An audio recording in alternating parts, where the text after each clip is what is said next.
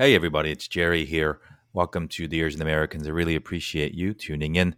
Today, we're going to have a conversation with Bonnie Tang, co director of the New York City Asian American Student Conference, where I am honored to speak uh, to kick things off, and you'll hear from amazing speakers. And today, I want to share with you another Asian American owned business that is going to help a lot of people through the COVID 19 pandemic. And from the makers of Asian Flush comes a new game called Stay the F Inside except F is fully spelled out in the name. So check them out. It's staythefinside.com. 100% of their profits are going to Meals on Wheels uh, to make sure that isolated elderly who are being um, overwhelmingly impacted by the stay at home orders and the pandemic can get food delivered to them directly. A big shout out to our guest from episode number eight, John Lim, uh, for creating the game and for donating all the profits to charity. So uh, check them out. Uh, staythefinside.com. Fun drinking game you can play digitally. A pay what you can model.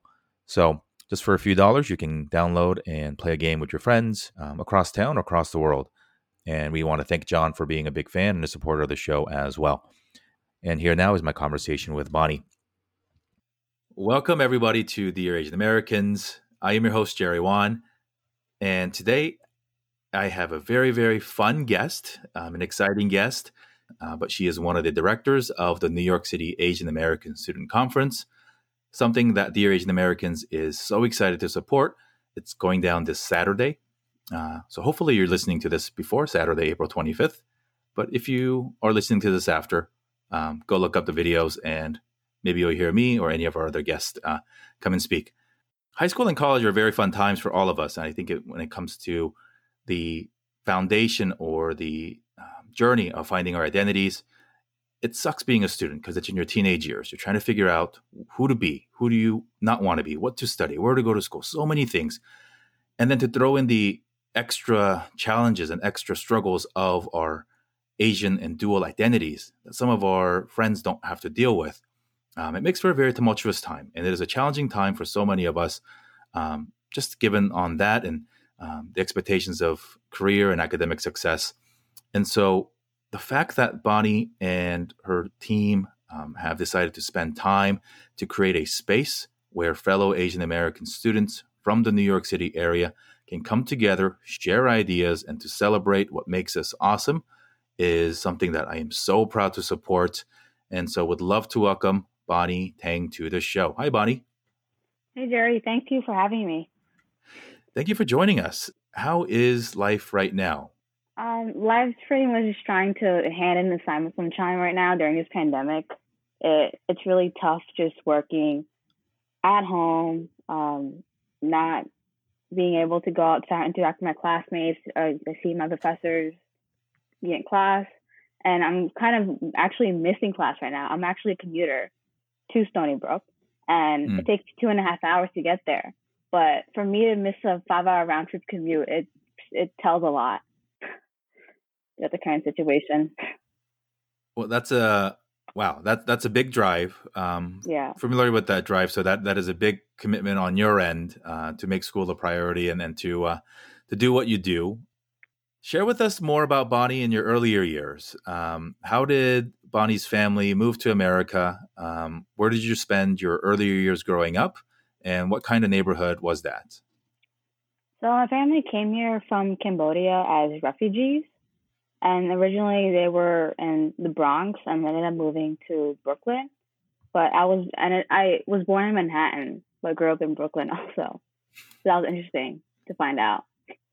But yeah, I grew up in a predominantly Italian neighborhood. So in elementary school, I didn't see that many people that looked like me. Like some of the people that did ended up coming into my life later on as the neighborhood changed in terms of like ethnicities. I think most people don't realize this about New York City because we hear about it all the time from the perspective that it is the melting pot of America, that it is one of the most diverse cities. And and while it may be factually true, um, it is also true. Uh, maybe it's different now, but traditionally it's been also a very segregated city and very separated by neighborhoods where um, people of certain races or ethnicities lived, or even different religions lived in certain parts of town, and and so um, if you're from New York City, you know if I say Astoria, uh, you think of somebody that lives there. If I tell you Flushing, it, you know creates a different mental image and and so i, I think that experience of you growing up in brooklyn where it's very diverse um, yes. particularly Kings County is probably one of the most diverse counties in the country and um, a lot of asian representation there um, so what type of high school did you go to and, and did that diversity of in a predominantly italian american neighborhood change as you were growing up for sure. Uh, it definitely changed in terms of like ethnicities. I'm still in it right now, but it's it's shifting to more of a Chinese American community. So it's like you see a shift and you see the increase in racism in the in the neighborhood. And in the high school I went to, it was about five miles away. It was a different part of Brooklyn, but it was still predominantly white. And it was a a high school that focuses on the sciences. So I tech, I got to explore um, the sciences for my family because I felt pressured to, I guess, like, just really be in love with this with sciences because I'm Asian. You shared with us uh, that your parents were refugees from Cambodia. Um, did were they able to complete their academic pursuits when they came stateside? I'm the first in the family to go to college, so my parents didn't um, graduate college. Didn't high, didn't even finish high school. And then because of that, what kind of pressures did you feel, um, not only to pursue college and higher education, but was there any pressure to study anything in particular? Initially, I was kind of pressured to be pushed into like the sciences, like bio, chem, physics, or computer science.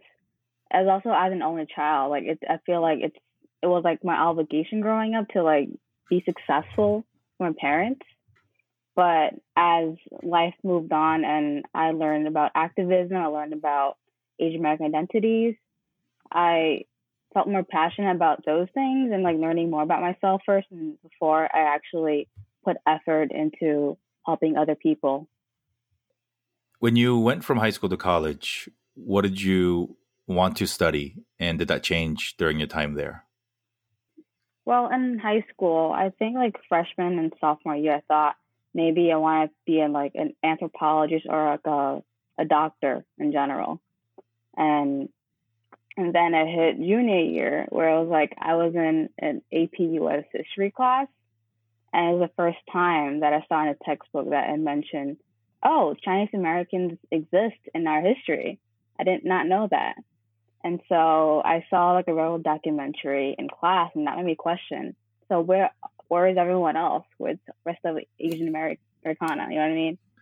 So from there on, I tried. I I googled NYSAC, the New York City Asian Student Conference, by just typing in like New York City Asians. That's, I didn't even I didn't even complete the whole thing thought because I didn't know what it was called or like if there was one.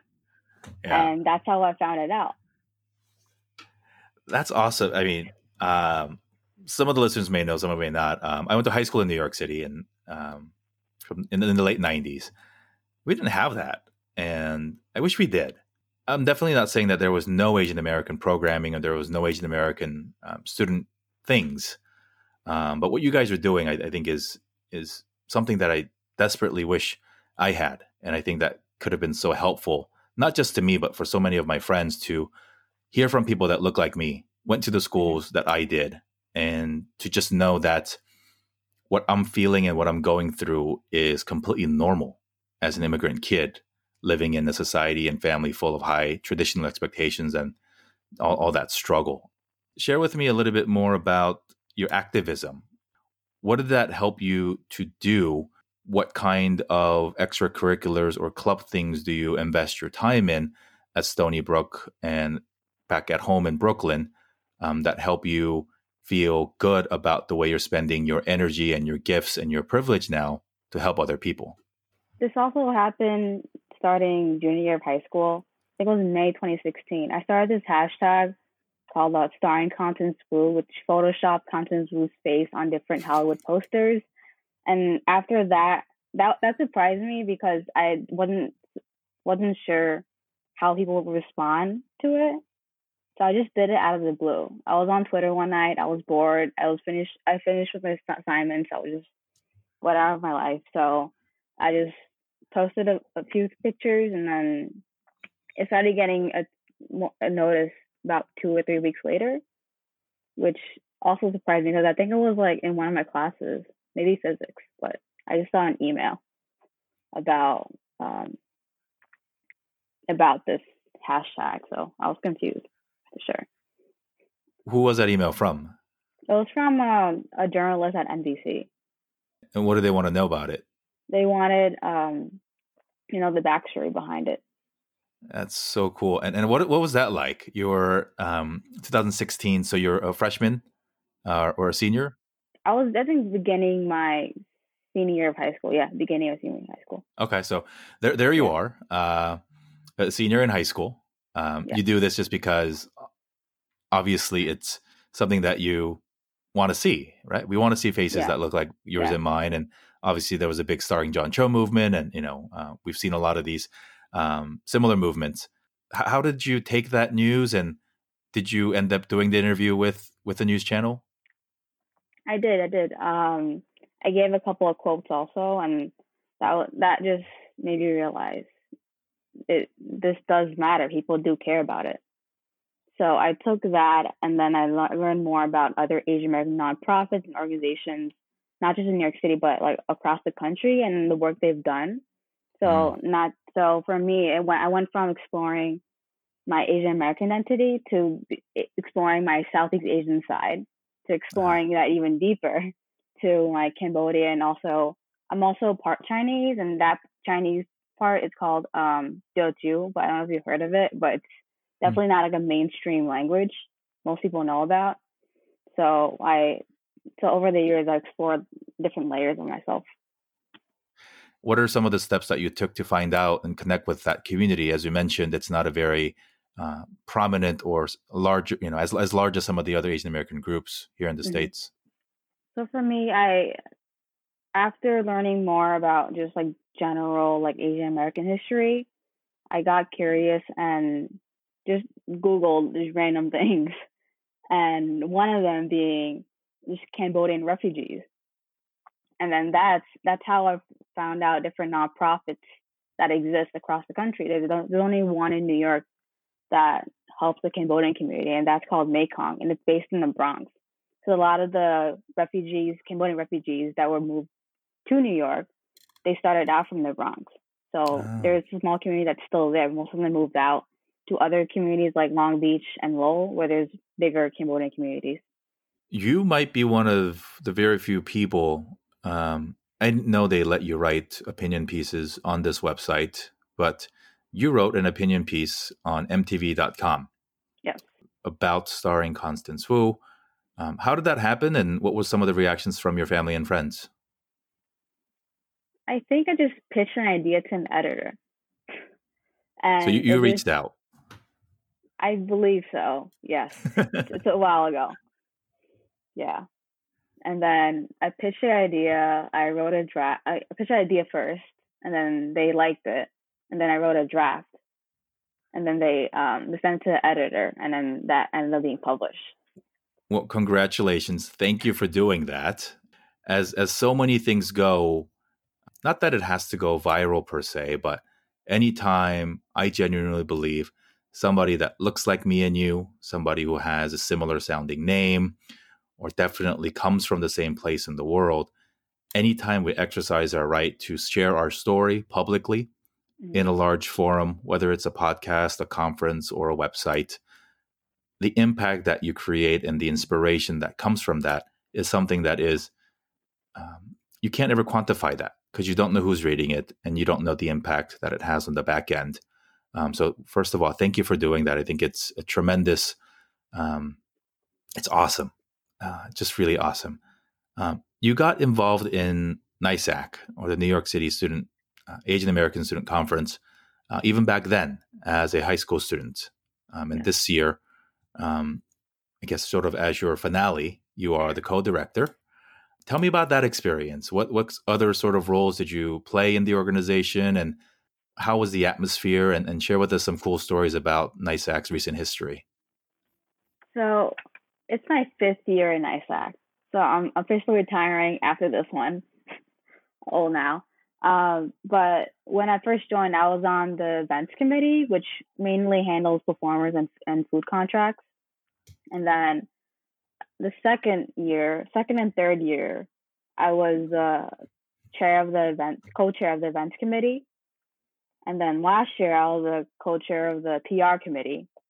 And then this year, I yeah, I'm currently a co-director. But year after year, the conference it's all it's always different, although the structure is the same.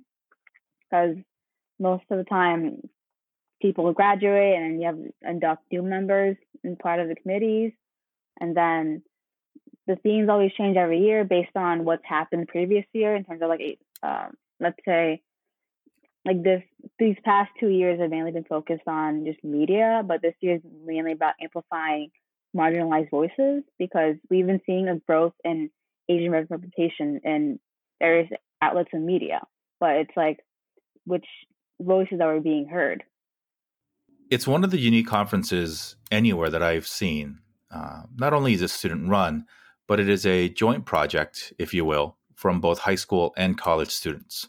Um, when we think about student conferences or when we hear about different endeavors, it's usually binary. It's usually geared towards high school students, organized mm-hmm. by adults, mm-hmm. or a, you know, for students by students from a college perspective. Um, share with us a little bit on the history of NYSAC and, and why is it important and, and how is it structured so that both high school and college students get to not only attend but play a critical role in the organization of it. So in New York City, one out of every four student is comes from a family that's in poverty.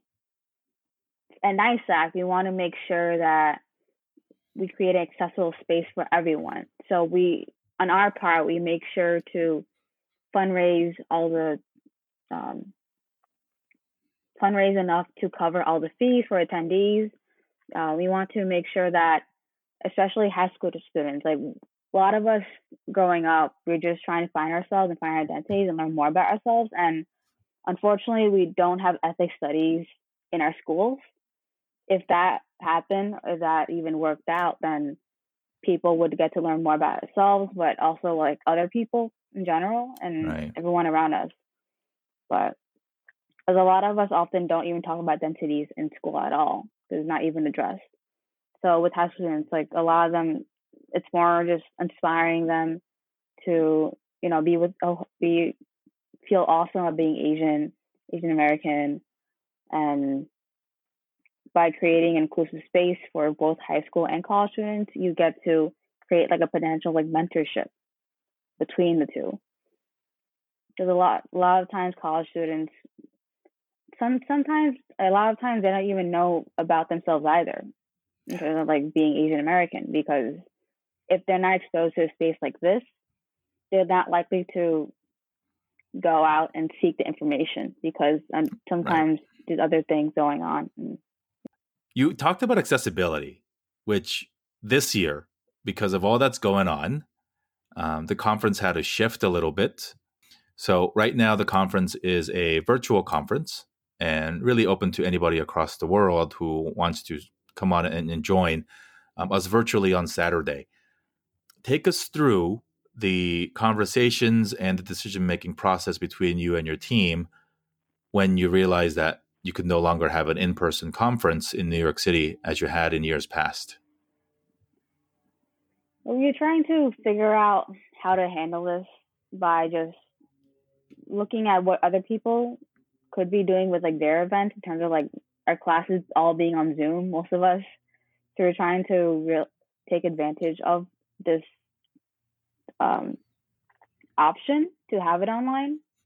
Yeah. Because if we cancel the whole thing, then we would break a tradition. And a lot right. of us were already working hard on it. So, because yeah. we started planning process around in uh, January, so we were already about two months in, and yeah. then we just got an email saying, "Oh, the building's closed," or the coronavirus will happen, so the whole campus is going to be closed. So we didn't want to waste all of the work. I think that was a wise choice. Let's talk about some of the speakers who've been at the conference in the years past, um, who's been your most memorable one, and what was it about what they share that makes them so memorable to you? I think for me, it was probably Ronny Chieng from The Daily Show and Crazy Rich Asians. He spoke about he did in Q and A, and he spoke about uh, representation in the media. When did he talk? Was it pre or post Crazy Rich Asians? Um, I think it was like a few months before the movie was released, so it's like in the midst of it. Yeah. He he knew that the movie was going to be great, and he, he you know he had filmed it years before, so that's cool. I he, he's one of the guys in the community that all does the right thing, and um, I think does a lot with the platform uh-huh. that he knows that he is uh, lucky to have. Let's talk about the conference coming up this Saturday. Who's coming to speak, and what are you excited for? Well, um, you're coming to speak as the first keynote, and then Angel Yao from this group called Asian Pop. I don't know if you're familiar with it. Mm-hmm. So she's from Asian Pop. She's a great comedian. She's a great actress. She's also someone that I look up to. Asian Pop performed in 2018, I believe, the same year that Ronny was there at NYSAC. So another NYSAC alum. Very cool. Um, and then we have breakout sessions as well as workshops and a few of your future guests or past guests are, are you know doing awesome things for us so and many of these guests that you're having on i guess including myself um, we are from new york city or at least have attended school in new york city and i think that is extra cool because representation without context doesn't mean as much with that particular context of hey we went to the same schools that you did um, we may have not grown up in the mm-hmm. same exact neighborhoods together but we know what it means to take the train for hours to get to school mm-hmm. we understand what it means to navigate the big city that new york is as a teenager Mm-hmm. Um, we understand some of the challenges. Um, and to be fair, I got to New York right before high school, so I didn't grow up as a child in New York City. So all this was very new and foreign to me. Um, mm-hmm. Before that, I was in a suburb of LA, so I was in the car all the time, being driven. Um, mm-hmm. So it was a big eye-opening experience for me. Um, much more so than what most people think of college as, is where they sort of grew up and, and found themselves and, and matured and whatnot. Um, for me, uh, the high school years, and I was at Bronx Science for three years. That was really, really cool for me in that way. So um, it means a lot. Uh, I guess just even virtually uh, to go back to New York City mm-hmm. and to um, share just a few words that I think um, could help the students uh, have a good rest of the conference. Um, yeah, if people are catching this episode before Saturday and they don't have plans for Saturday, and most of us don't have plans for Saturday, mm-hmm. at least you can't go anywhere. So, yeah. um, why should they spend a few hours with us at NYSAC this Saturday? Well, we have an awesome schedule planned. We're not just not just having speakers, but we're also having interactive activities, different Q and A's with cool people um, might as well network and socialize while you have the chance because can't really go out. You could socialize online, so we have social. we're socializing with social distance. Socializing with social distancing. Yeah. That is awesome. Um, and if you're not a student, uh, but you're in your early professional career, uh, we invite you to join as well. Um, if you have people in your network, if you're a parent of a high school or a college student, send them to the website um, ask him to check it out, learn a little bit more about the show or learn about the the conference. Um, and even if you can just join us for an hour or so, um, join. You know, um, I don't know how many people, you know, are saying, "Well, I don't have, I can't be there for the whole five hours." That's okay. Come for what you can. Uh, the, the students are going to be announcing the rest of the speaker roster uh, in the coming days. I was lucky enough to uh, nominate some great, great friends who've done some really amazing things with their lives. Uh, many of them from New York City who are going to be sharing their stories as well as advice, perspective, lessons that they've learned along the way. Whatever walk of life you're in right now, um, as Bonnie mentioned and, and, shared with us at the top of the show, um, these are extremely challenging times for students. I think we often look at the student population and as, as very resilient and also very nimble and also very adaptive. Um, you know, what do they have to worry about? They're just staying at home and being asked to study. That can't be that hard. But if you remember back to when you were in high school or when you were in college, it was the best time for exploration. It was the best time for socializing.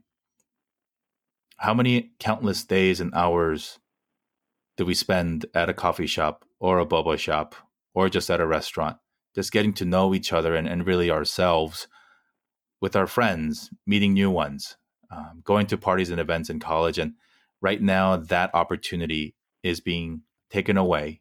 And it's for a really good reason. We're trying to keep people safe, but it still does not take away from the fact that it is an extremely challenging time for students. One can only Zoom so much, one can only Netflix so much. Uh, and for many of us, whether in New York or LA, we've gone past that month mark. So a very challenging time to sit still and not be able to go outside as as, as freely as we'd like. Bonnie, share with us something that, um, based on your conversations with you and your friends um, the last month or so, in organizing this conference and and other friends um, from back home and, and from college, what are some things that we, the not student population, can be more aware of and try to be helpful with um, with the students during these challenging times?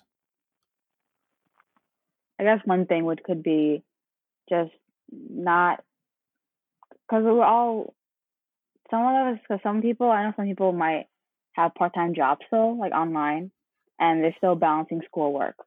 So it's it's more like we're not it's not work from home anymore. It's like more like trying to work from home under a pandemic. So we all have to be understanding of one another. If let's say um, if someone couldn't perform the same um, if someone couldn't give the same performance as they did pre-pandemic then it's fine because right now it's kind of it's a stressful time i know for me i've been at home for 38 days and counting so i i haven't i mean i've seen the sun from the window but i haven't like stepped outside so yeah and my birthday's coming up next month me too. Uh, me too. It's a bit of a challenge trying to figure out how, how we're going to celebrate that. Um, yeah, I mean, we have to take this opportunity to really exercise empathy. And even though it might not make sense in our head, we have to do our best to be kind to each other.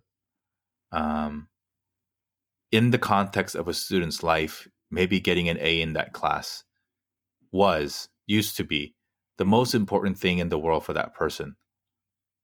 But in a global pandemic that none of us have any real control over, maybe realize that that's not the end of the world and that we're all going through something.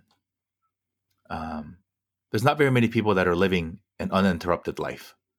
The people that are still going to work are going to work probably against their will or it's not ideal. Nobody wants to go out there and put their health at risk for their family. Uh, but some are doing it because they have to.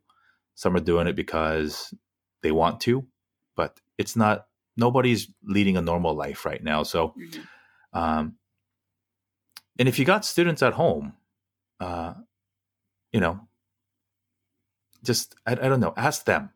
Everybody's a little bit different.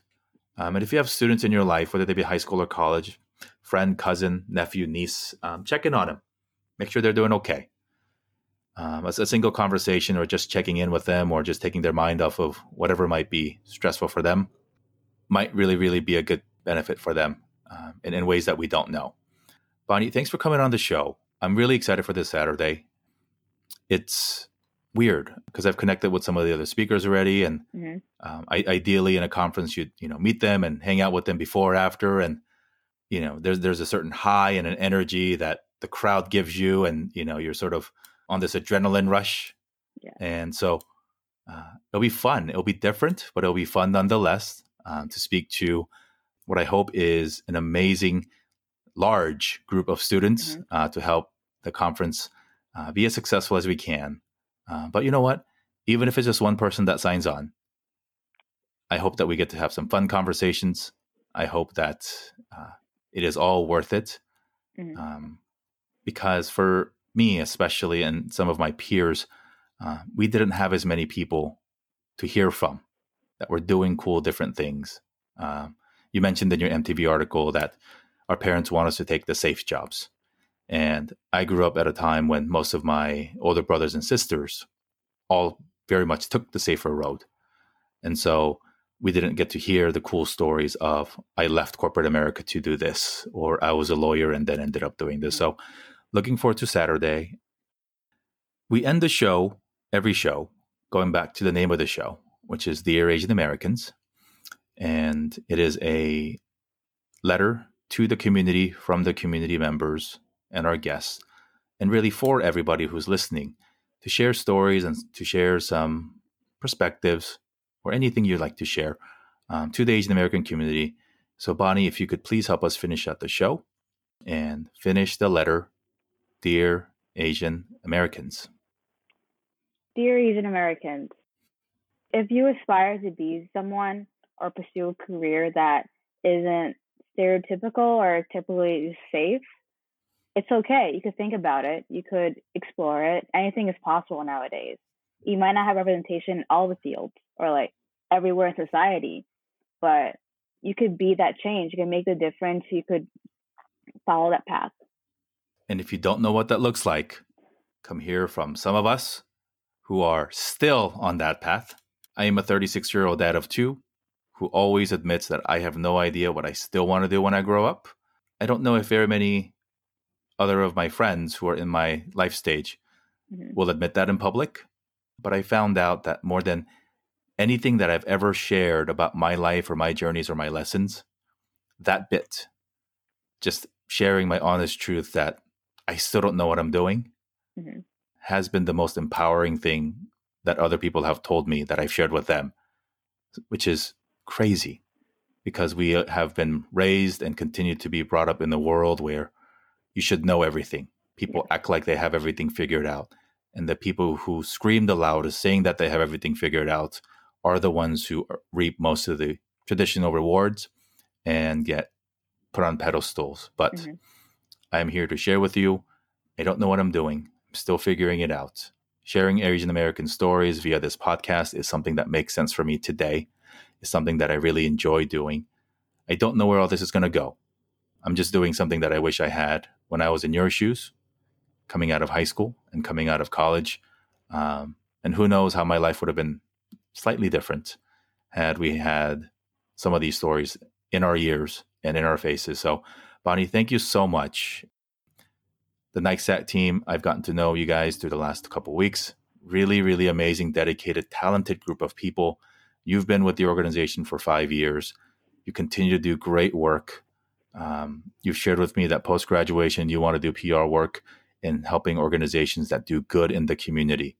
So, thank you for making that dedication and that commitment to uh, making sure that people that are our parents, our grandparents, and our children, and ultimately us, can thrive in communities feeling safe and healthy and well. So, you're awesome. Keep being awesome, Bonnie.